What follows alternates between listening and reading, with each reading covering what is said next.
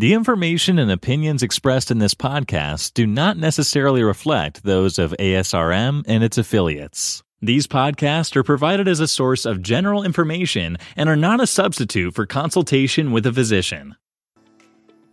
So we achieved a reduction back in March.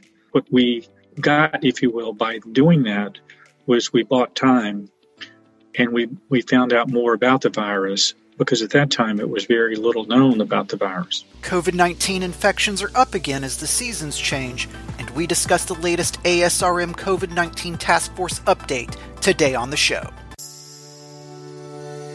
Welcome to ASRM Today, a podcast that takes a deeper dive into the current topics in reproductive medicine. I am Jeffrey Hayes.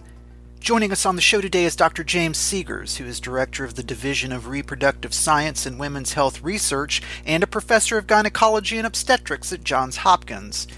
I opened our conversation asking him about what ASRM had published in updates so far. So, initially, when uh, COVID uh, was recognized to be a threat back in March, there was a huge surge and during that time, the initial response uh, at local communities and I think at academic centers. And really throughout the United States was that there was an immediate sort of shutdown, if you will, of uh, facilities and ASRM uh, in accordance with the guidance that we were receiving with regard to other medical societies such as the American College of Surgeons and others recommended that we temporarily suspend care for patients uh, that were planning to be enrolled in fertility services.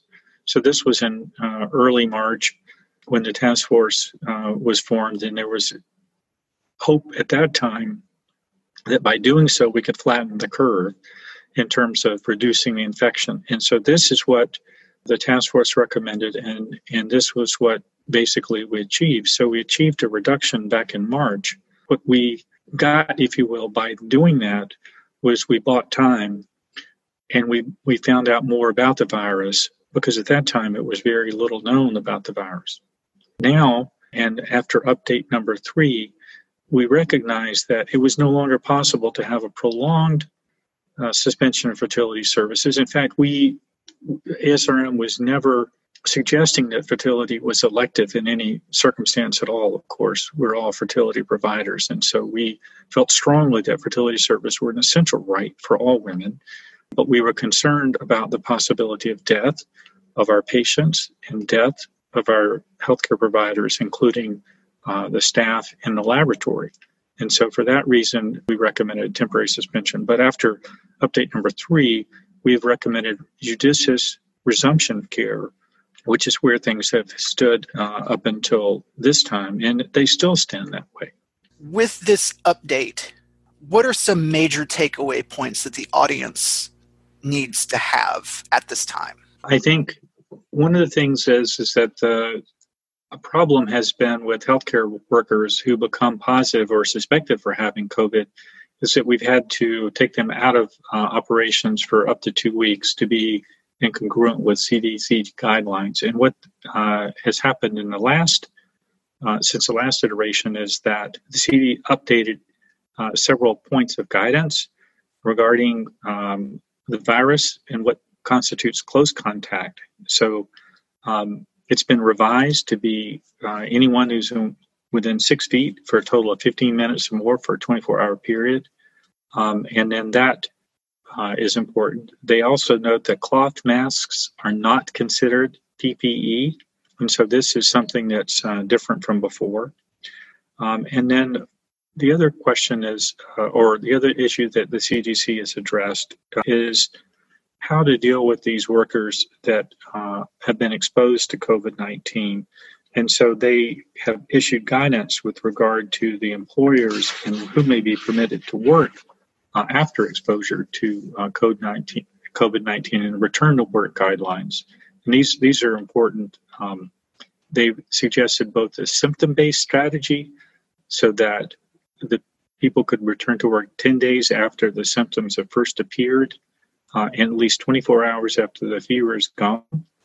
or a test based strategy, and that would incorporate testing um, so that uh, healthcare workers who are not symptomatic but are believed to be exposed might be uh, allowed uh, after a test to return negative.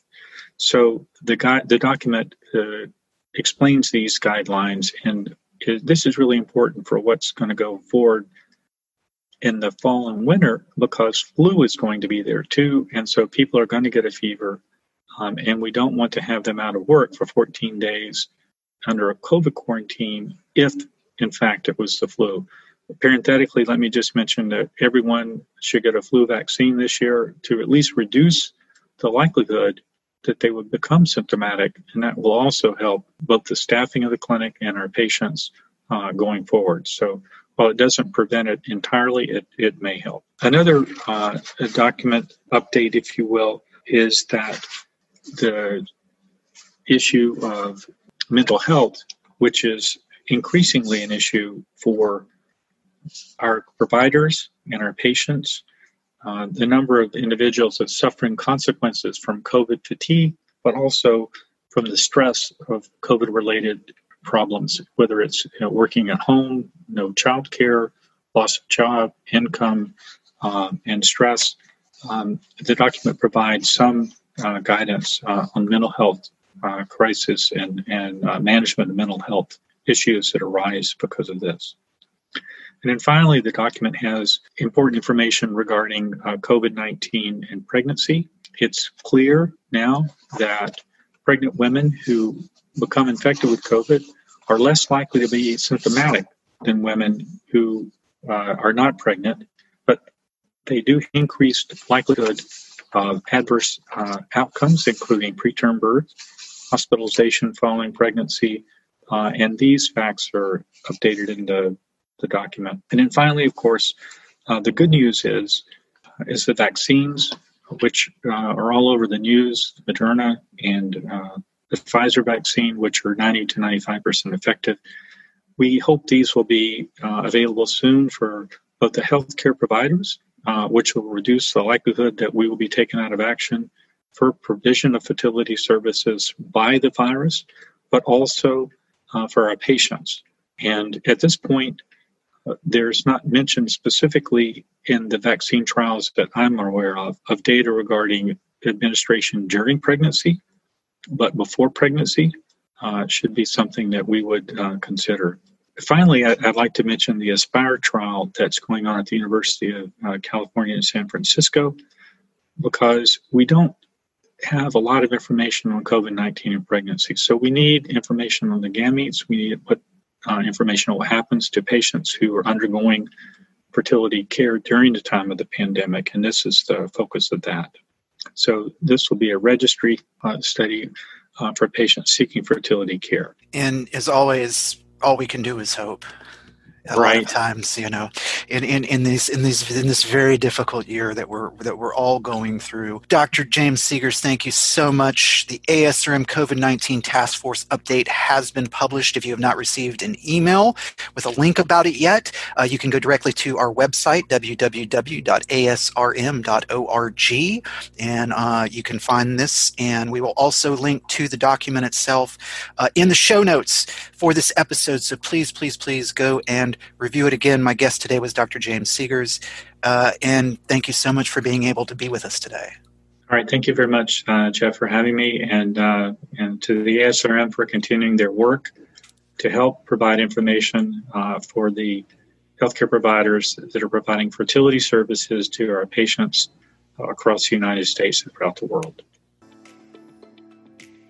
That was Dr. James Segars, Director of the Division of Reproductive Science and Women's Health Research and a Professor of Gynecology and Obstetrics at Johns Hopkins.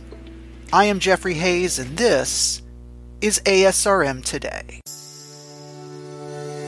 This concludes this episode of ASRM Today. For show notes, other information, and discussions, go to asrmtoday.org. This material is copyrighted by the American Society for Reproductive Medicine and may not be reproduced or used without express consent from ASRM.